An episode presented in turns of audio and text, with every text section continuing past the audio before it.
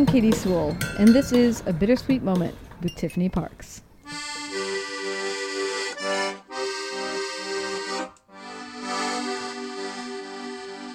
Hello, and welcome to The Bittersweet Life. I'm Tiffany Parks, and this is your midweek Bittersweet Moment. Hey, Aurelio, Hey, Mama. you want to do a resolution? You know what a resolution is? Uh-uh. A resolution is at the beginning of the year. You know, it's the beginning of the year, right? Uh, Remember the, the, the fireworks that we saw the other night? yeah. So sometimes at the beginning of the year, people decide to make a resolution. That means they make a decision of something they want to do during the year. Okay. I want to know if you have any ideas. I have an idea that's going in America this year. You want to go to America this year? Mm-hmm. Is that your resolution? Yeah. What part of America do you want to go to? Where is Parker? Where Parker is? Yeah. Parker's his cousin. Happy New Year. If you listened to the episode on Monday, you heard all about Katie's and my New Year's resolutions. So be sure to listen to that if you haven't already, because it's a fun one. Uh, but today I want to talk a little bit more about resolutions, but particularly how to keep your resolutions if you are vacationing in Rome. Because we all know that it's very hard to keep your resolutions or any kind of healthy habit when you're on vacation.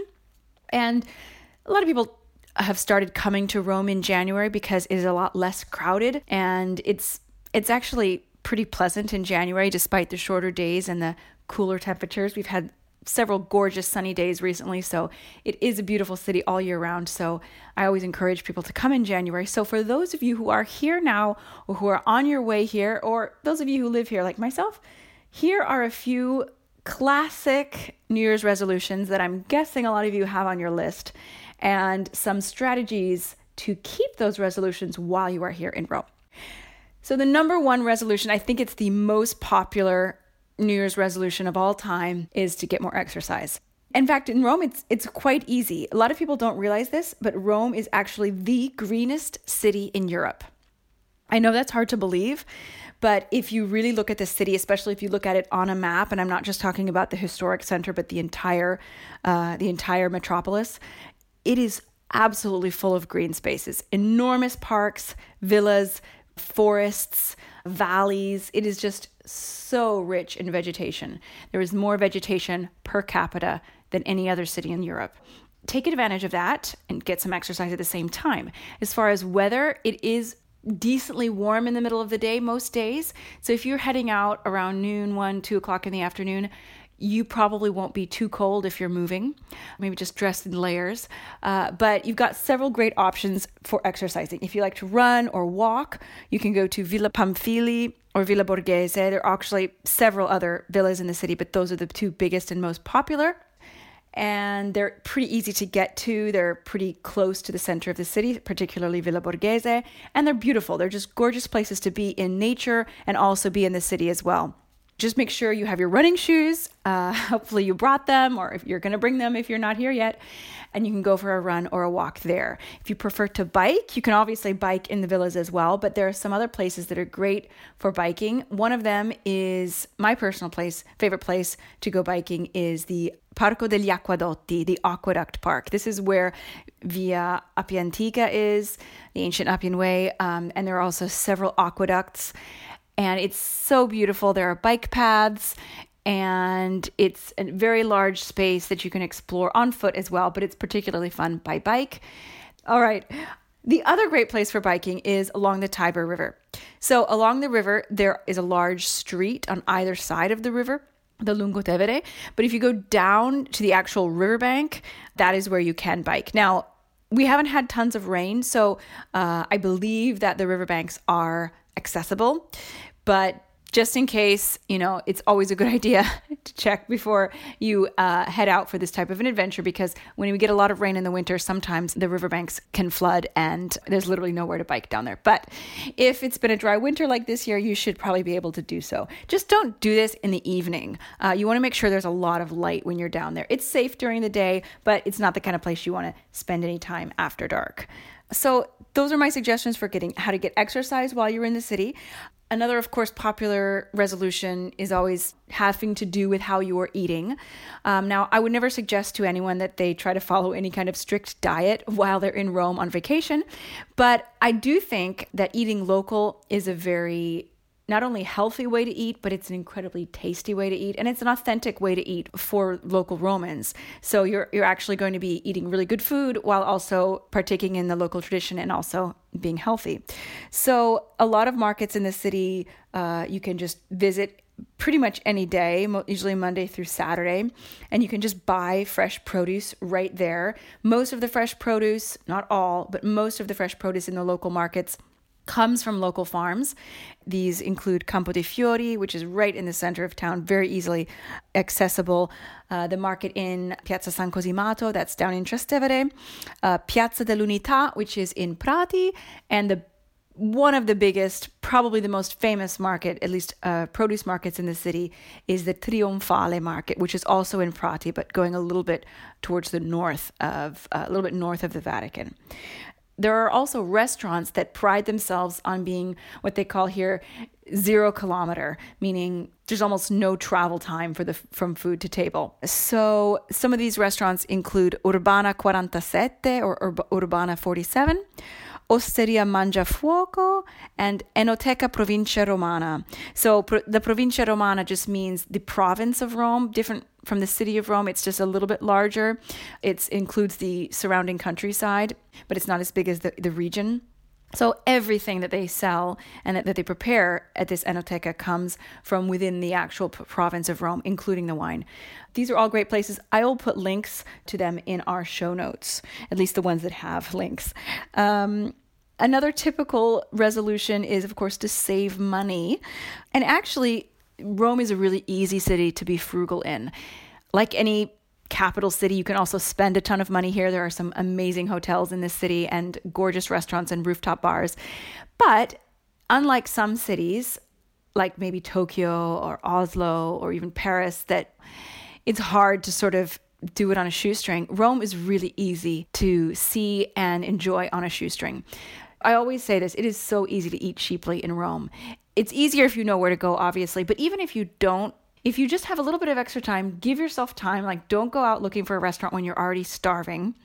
Maybe take a evening, early evening walk and during your walk, just look for places to eat.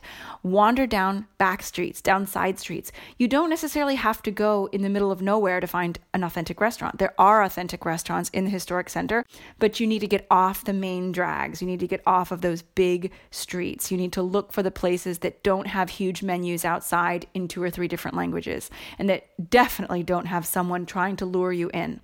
Find a place with a closed door those are going to be the best places.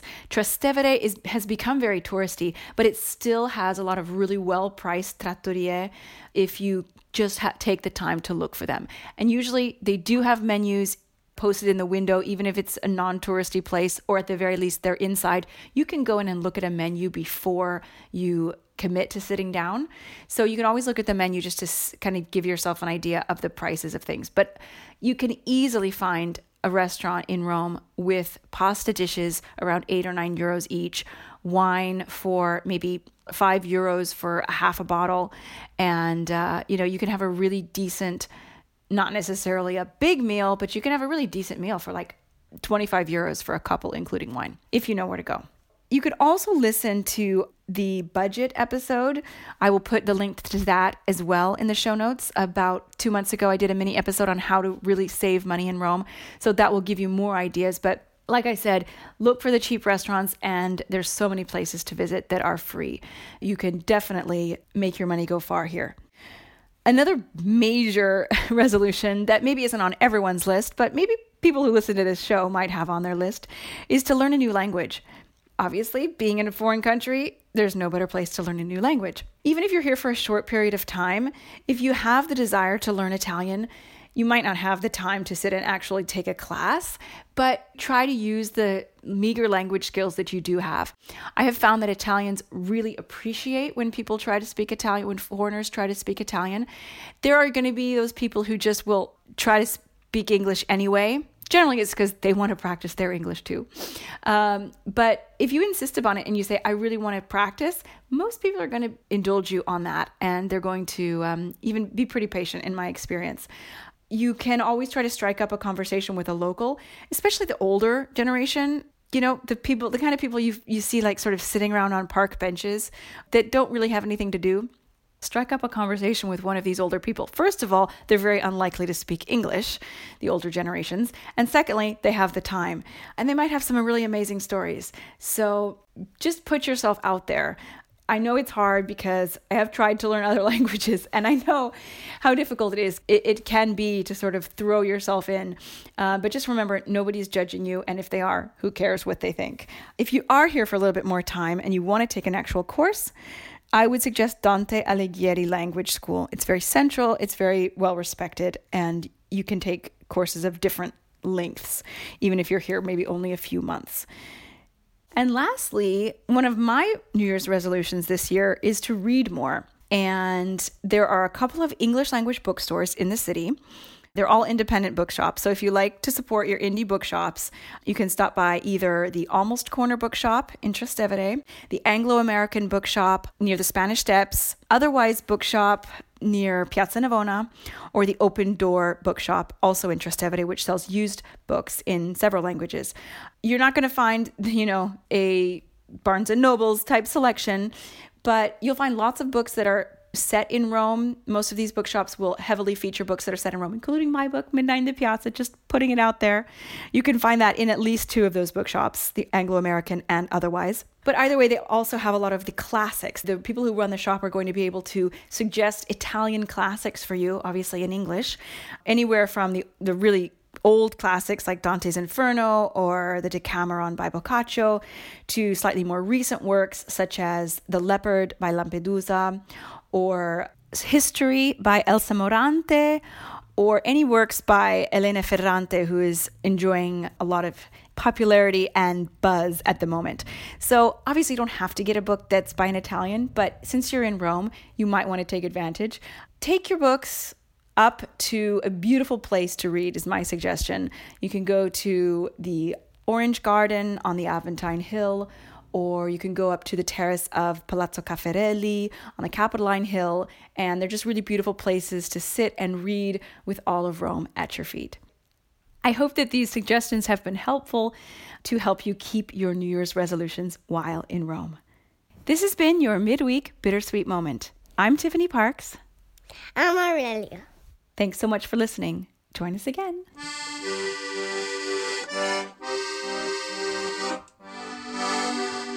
Thanks for joining us. Subscribe to the show if you haven't already. And if you love it, leave us a good review and tell all of your friends about us.